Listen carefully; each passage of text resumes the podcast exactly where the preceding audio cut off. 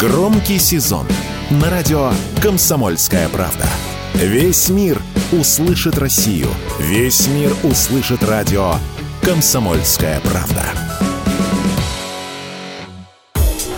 На российские стадионы предложили вернуть пиво таким предложением к депутатам обратились представители футбольных клубов российской премьер-лиги. Федеральная антимонопольная служба концептуально поддержала возвращение рекламы пива и самого напитка на спортивные арены. По словам авторов инициативы, слабый и крепкий алкоголь уже присутствует на стадионах, они продаются в ресторанах. И те болельщики, которые приобрели билеты в VIP-ложу, и так имеют доступ к алкоголю, поэтому клубы просто предлагают уравнять фанатов в правах.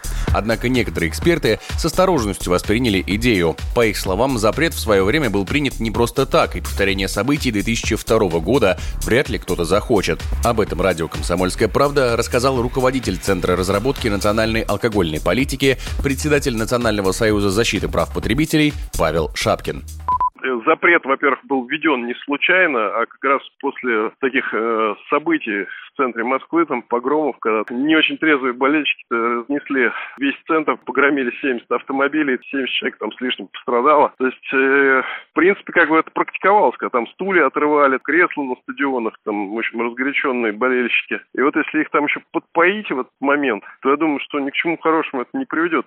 Помимо этого, возврат свободной продажи и реклама алкоголя на стадионы не сочетается с некоторыми законами, принятыми уже после введения запрета.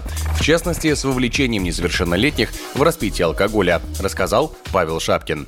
Вообще-то на стадионы ходят дети. И дети несовершеннолетние, когда при них будут пить пиво, да еще и рекламировать, все это можно прям трактовать как нарушение э, норм законодательства, то есть увлечение несовершеннолетних, потребление алкогольной продукции, и за это вообще-то установлена и административная, и уголовная ответственность. То есть это получается, что вообще какая-то коллизия. Либо строить стадионы 18+, и туда несовершеннолетних вообще не пускать, либо просто прекратить все эти разговоры. Или одно, или другое, то есть вместе это не бывает. Продажа алкоголя на стадионах во время спортивных мероприятий запрещена в России с 2005 года, и с тех пор запрет уже пытались отменить. Так, в 2020 году с подобной идеей выступили свердловские депутаты, а в начале этого года инициативу поддержали в МВД. Егор Волгин, радио «Комсомольская правда».